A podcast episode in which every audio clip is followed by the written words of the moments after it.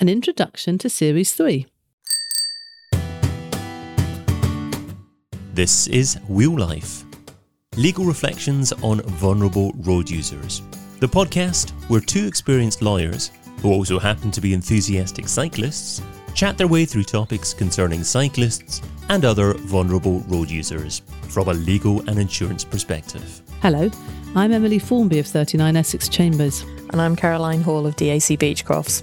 Hi Caroline, how are you? How amazingly wonderful to see you at the start of Series three of Wheel Life, our podcast about vulnerable road users. Who ever thought we would get here?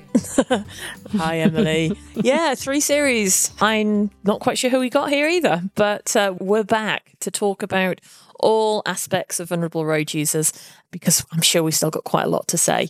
But how was your summer?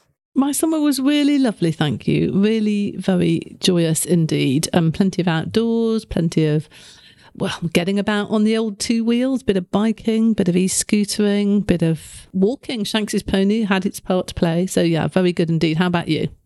Uh, yeah, not very much cycling, I have to own up to.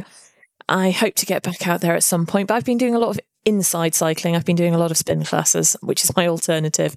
So yeah, hopefully I will get back on the bike at some point. But like you, quite a lot of walking. So it's still being a vulnerable road user. Yeah, I was going to talk about the spin cycling. That's like super duper hardcore cycling, but not, I mean, maybe the vulnerability is, um, well, not from other people, from the heart attack that ensues or whatever. But good for you. That's um, excellent. Um, and here we are to this episode. We are going to have, as our first episode, a bit of an introduction and setting up what's going to happen, we hope, in Series three. But of course, we're recording in the middle of September. So the first thing that um, is on everybody's mind is obviously the sad loss of the Queen and, and her passing last week. So as our little homage, I found a picture of her cycling in Sandringham. I think she's still Princess Elizabeth at that stage, but she's on holiday cycling in Norfolk. And so I'm going to add that to our webpage so that there's a little picture of her there doing our favourite thing, cycling away. So, I mean, it's interesting, you know, we've just been reflecting. We were sort of chatting earlier about how much has changed in the, what, seventy, nearly seventy-one years that she was Queen. And in the space of road use, it's been quite extraordinary with, I mean, obviously we tend to focus on the, the very new edge of the sort of e-scooter world, but, you know, the way the world has changed since she's been Queen is quite extraordinary. And um, one of the things for me personally is I've seamlessly moved from being a Q C to a K C, which is quite odd and um, makes me feel quite old and male. And not surprisingly, perhaps, when you look back at the fact that the very first woman was called to the bar in nineteen twenty-two, so it was only one hundred years ago. And thinking about who would have been a K C, the first women became silk in nineteen forty-nine. So the great um, Rose Helbron and Ivy Normanton became K Cs in nineteen forty-nine. So there weren't very many of them. So it's a bit of a new era in our neck of the woods, that's for sure. Yeah, you've moved seamlessly, she said, from being a Q C to a K C. But going back to what you were saying about the picture of the Queen on a bike, and it's just how transport and how road use has changed drastically in the seventy-year period of her reign. And we're moving into autonomous vehicles, electric bikes, electric scooters moving forwards. If you'd have flagged those up at the beginning of her reign, I think people would have thought you were talking about spaceships. Um, yeah, would have absolutely. Probably been exactly the same. Yeah, I mean, the idea in your pocket, you've got the map that geocaches your e-scooter that you pick up, pay for online and scoot around and park and photograph, and somebody somewhere else sees where you've parked it immediately. I mean, it's just an ex- it's absolutely extraordinary, isn't it? It really is. Yeah, well, moving forwards for Series three, I think what we were looking at is um, an overarching kind of theme and looking at it as the wider impact of being a vulnerable road user moving forwards. We've covered off case law in the past, we've spoken to guests, we've covered different areas of law, but there's not been very much case law since we last spoke about it. So there's been one or two, which we will cover off in a future episode, but it's um, not quite scraping the barrel, but there, it literally has been one or two cases. So we're looking at what can, who can we talk to about um, transport changing, who can we talk about vulnerable road users and how their future is going to be with regards to highway code, that kind of areas. We've already touched on them, but just expanding out a bit further in the next series. Yeah, and I think one of the things that we talked about in the last series was how we moved into a space where we had lots of guests and people talking to us about really interesting different things. And this time we're focusing a little bit more on some of the impact of being a road user, so some of the things that happen to individuals. But the very first thing we're going to do in episode two is obviously, Caroline, your total favourite subject of e-scooters, and we've rustled up a very exciting twist on that theme, and we're going to be speaking to your colleague David Kennedy, who is in, based in Ireland, and he's going to be talking about the e-scooter revolution through that Irish prism, which will be really interesting, and I'm looking forward to that chat.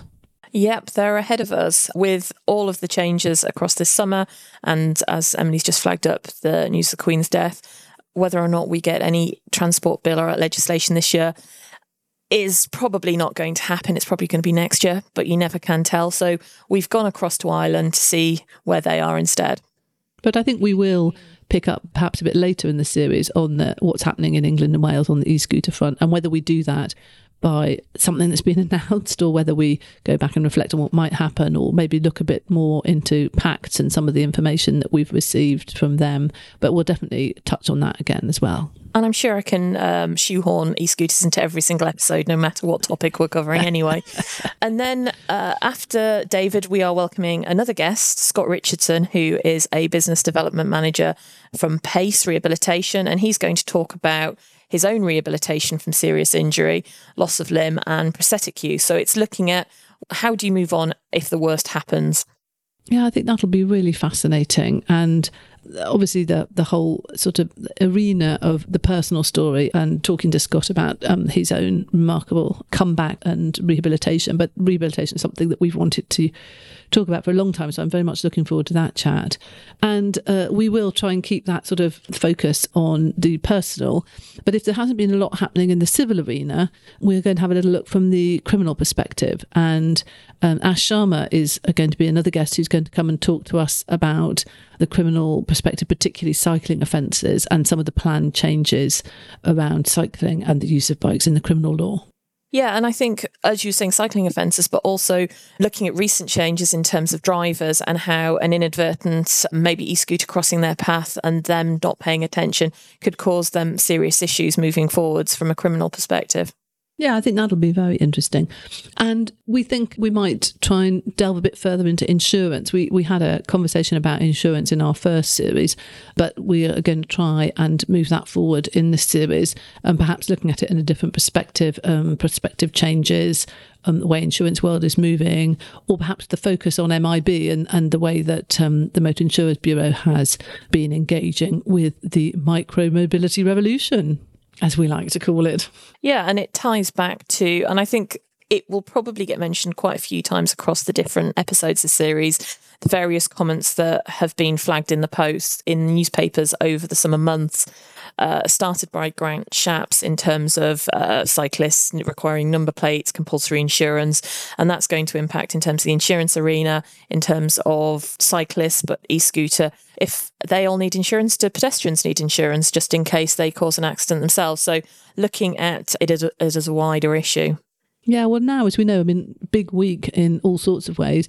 But with Liz Truss now as the Prime Minister, um, Grant Shapps is gone uh, as the Transport Minister. So quite what's going to happen to um, some of those ideas, we'll wait to see. But one of the immediate consequences of the, so to speak, the Grant Shapps, everyone needs a number plate debacle was um, a marked rise in instances of hostility towards cyclists. And there was a, a sort of newspaper campaign that was adopted by um, certain drivers, and there was um, and that's something we might try and explore and look at, some of that sort of interface between different road users and how that makes people feel. We really talked a bit about city design and use of space and, and, and women using transport and feeling safe when we had our chat in Sustrans in the last series, and we might look at that a bit further, but perhaps from a cycling perspective in this.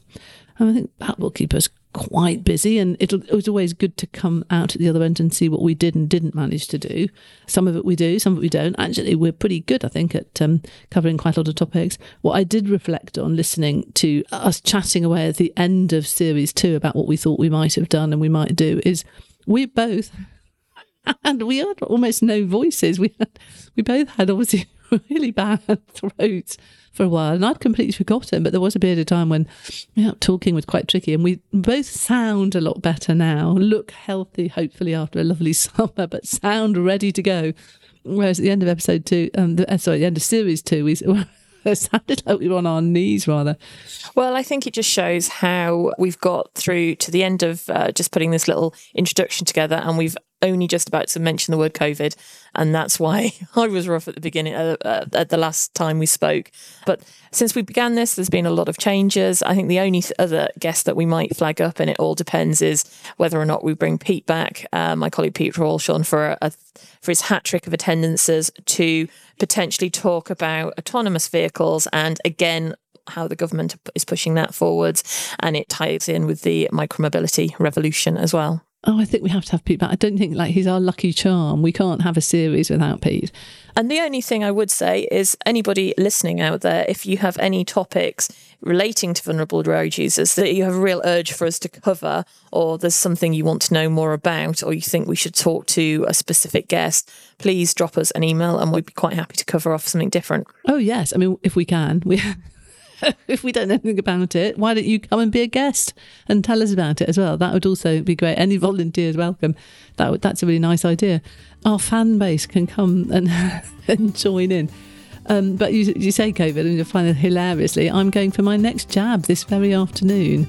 My winter booster, we're there already. So, oh my goodness me, the nights are drawing in and off we go. But anyway, looking forward very much to um, chatting to you a bit more regularly and uh, recording series three. Thanks, Caroline. Look forward to it, Emily. So I'll speak to you next week. Bye. Bye. Thanks for listening.